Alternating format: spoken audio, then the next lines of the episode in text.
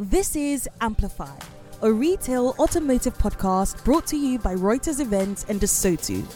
It's time to make the most innovative voices in retail automotive louder.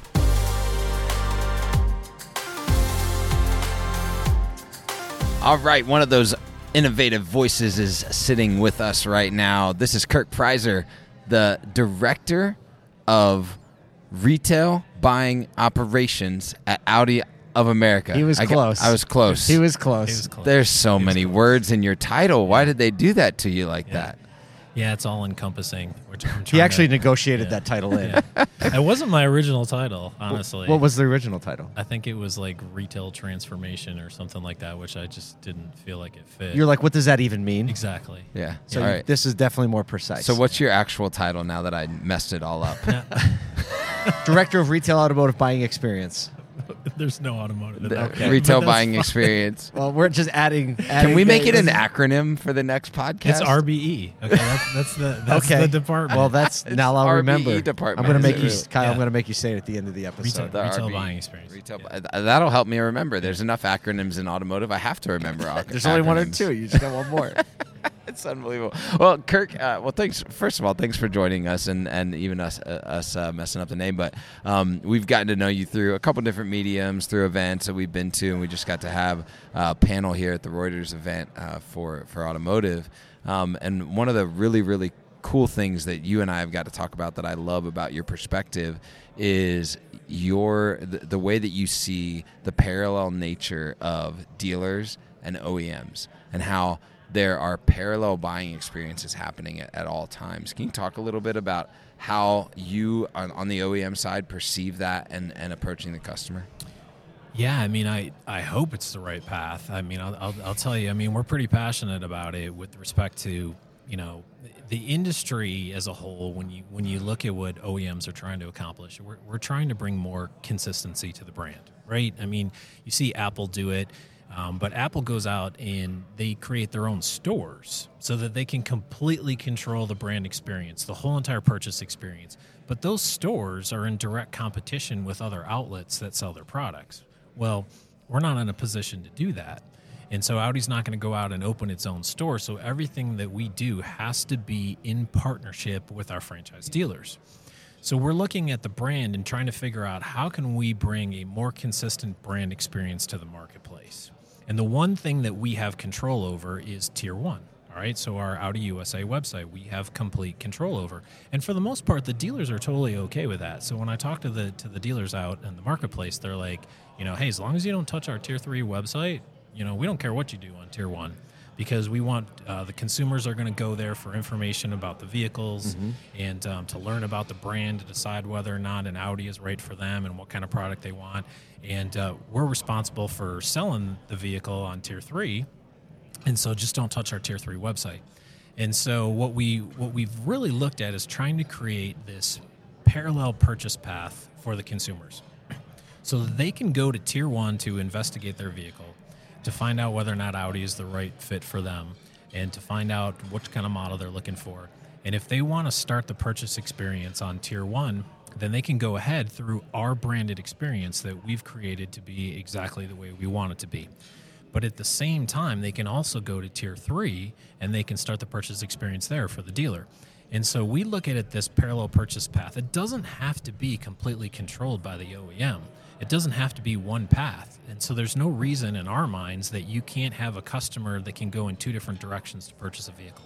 So they can go to tier one and they can uh, they can start off the purchase experience there, and we're going to hand them off to the dealer. Or they can go to tier three and they can go all the way through with their dealer and never even come to tier one. Or they can bounce back and forth between the two. And so we're going to be working on some tech, some technologies over the next couple of years to better sync the tier one and tier three websites. So it's going to bring a little bit more consistency to the marketplace, but at the same time, still allow the dealer the individuality that they're looking for.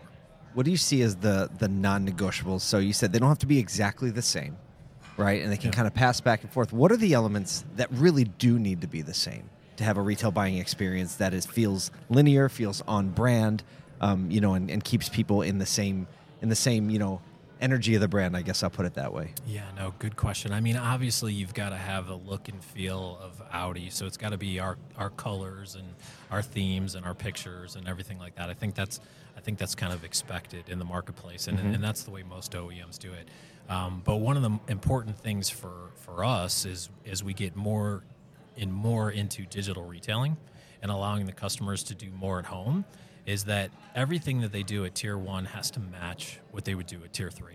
And that's the hard part. Right. Yeah, A- yeah. And so, you know, in my mind, if they come to, to tier one and they do an inventory search and they, they find a vehicle and they calculate a payment on the vehicle and they put $1,500 down and a, a 36 month lease or whatever, whatever payment is calculated should be exactly the same payment across. that they would find on tier three and when they walk into the dealership. And so that's that's an important piece of what we're trying to do is and that's the full real omni-channel experience, right? It, that it's all well, if that connected. if that It's one piece is wrong, right, and you go from the OEM site to a tier three dealer, it immediately plants a seed of distrust in your mind. Right. Right. Yes. Somebody's playing games. Yes. Yeah, absolutely. I mean, and and I've said that before that if um, back in the day, back in the '90s, when when websites first came out for dealerships, and I, and I was working with dealerships on on putting their inventory online, about the worst mistake you could make is not taking a vehicle off your website that you had sold. Right, and so a customer would come in and they would be looking for a particular vehicle, and it was something that you had already sold, and you hadn't you hadn't taken it down from your website. Um, and so uh, people will kind of get over that because they realize that, that cars are being sold all the time. Nowadays, though, if they calculate a payment on your website or on the tier one website, and then you hit them with something different, they've lost trust before you've even started the conversation. Right. You're on your heels Yeah. from the beginning. Yeah. Yes. What are the what What are you seeing as the biggest barriers to making that happen, um, and and getting the data right so that that that piece can move seamlessly for a consumer? Like, what are you dealing with right now? From a technology standpoint, Yeah, or just any of the barriers. the, uh, the- Technology, it sounds like probably is the biggest one. uh, that's well, I mean, that's a big piece of it. So right now, what we're trying to do is ingest everything from the dealer. Okay, so it's easy for us to come up with the, the MSRPs; those are ours, right? We own the, the MSRPs. We cre- we create the MSRPs. That's that's not really a big deal. Um, the the big deal is is pulling in the dealer rate markups, the dealer pricing, all of the dealer doc fees, et cetera. So we have to ingest that from the stores, and we have to make sure that they're keeping their prices updated correctly with us, um, the same way that they would on their on their website. And so it can't be um, two different prices in two different places. So that's that's the first thing from a technology standpoint. The second thing is a process standpoint and working with each of the dealers on making sure that they're picking up where the customer left off, because we can't we can't start them all over again. And so if they're doing steps of the sales process, whether it's on tier one or tier three, it's unacceptable for us to be in a position of where we make that customer start over. Okay. Mm. We have to take the time to go in and ingest everything that they've done, everything that they've told us about They've got a themselves. trade, and here's what their they're credit, here's all of that, yeah. Exactly. And that comes from in store process building. And so we've got a, a team of people that are working with the dealers on building those processes in store to make sure that before we, you know, uh, respond to a consumer, we're doing a little bit of homework first. So in fact, we don't push the response time as much as some others do. Okay. And response time is super important to us, but a proper response is more important to mm. us than the response time. So don't just hit somebody with a phone call or a text message or an email, you know, five minutes after they submit a lead. If you haven't done the research to figure out exactly what it is that- that they're that they're trying to buy from you and, and what the parameters are and what they're trading in, et cetera. Yeah. So what are you doing from your end to help? I don't know if it's monitor that is the right is the right word to use, but what are you doing on your end to try to encourage the right behaviors in, in that in that arena that you just mentioned, response time and the right response? It's it's uh, in dealership support, really. I mean, one of the things that I recognized in the industry is that we have a lot of really great, smart individuals out there calling on dealers, but most of the time their their metrics and their KPIs are, are based on sales metrics, right?